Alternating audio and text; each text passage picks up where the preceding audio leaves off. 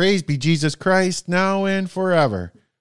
You're listening to Father Richard Clarke, S.J.'s Daily Catholic, Daily Meditations for Lent, presented by the Bellarmine Forum. Let's pray. In the name of the Father, and the Son, and the Holy Spirit. Amen. O sorrowful Mother Mary, pray for us to obtain the spirit of humility, confidence, and persistency to make a good meditation on the Passion of our Lord.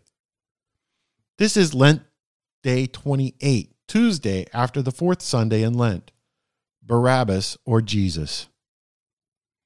Listen to the words of the Gospel according to St. Matthew. Now, upon the solemn day, the governor was accustomed to release to the people one prisoner whom they would. And he had then a notorious prisoner that was called Barabbas. They therefore, being gathered together, Pilate said, whom will you that I release to you, Barabbas or Jesus that is called Christ? For he knew that for envy they had delivered him. And as he was sitting in the place of judgment, his wife sent to him, saying, Have thou nothing to do with that just man, for I have suffered many things this day in a dream because of him. But the chief priests and ancients persuaded the people that they should ask for Barabbas and take Jesus away. And the governor answering said to them, Whether will you of the two be released unto you? But they said, Barabbas. Pilate saith to them, What shall I do then with Jesus that is called Christ? They say all, Let him be crucified.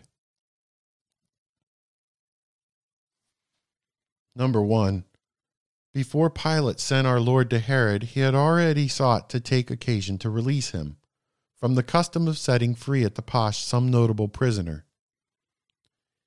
In order to secure success, he had proposed as an alternative a noted murderer named Barabbas. To his astonishment, the name of Barabbas had at once been taken up by the multitude. It was not that they loved Barabbas, but that they hated Christ. So wretched men now choose what they know as evil simply because they hate God. They cannot bear the idea of submission. They long to get God out of the way, as the Jews desired to be rid of Christ.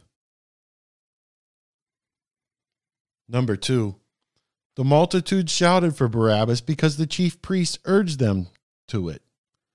It was the rulers, the ancients, who were the real murderers of Christ. The ignorant mob did but follow their leaders. What a responsibility it is to be in a position of authority. What an account those who rule will have to give of those subject to them. Number three, when Christ returned from the palace of Herod, clad in the fool's garment, Pilate made one more attempt to get him released.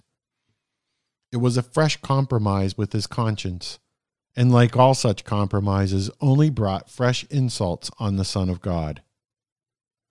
Again, the shout rose for Barabbas to be set free and Christ to be crucified. O Pilate, why not listen to the whisper within you and set the just man free at any risk? My God, save me from cowardly compromises and dallying with conscience. Hail Mary, full of grace, the Lord is with thee.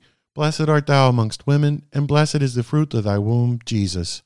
Holy Mary, Mother of God, pray for us sinners, now and at the hour of our death. Amen. Mary, Mother of our Lord, pray for us to have a desire to please your Son, our Lord Jesus, by our Lent, that we may rejoice with you in his resurrection at Easter and in the life to come. Amen. name of the Father, and the Son, and the Holy Spirit. Amen. The Bellarmine Forum is a nonprofit public charity, and this program is distributed for the greater glory of God. The Bellarmine Forum is supported by donations that are tax deductible. Details are available on the website bellarmineforum.org.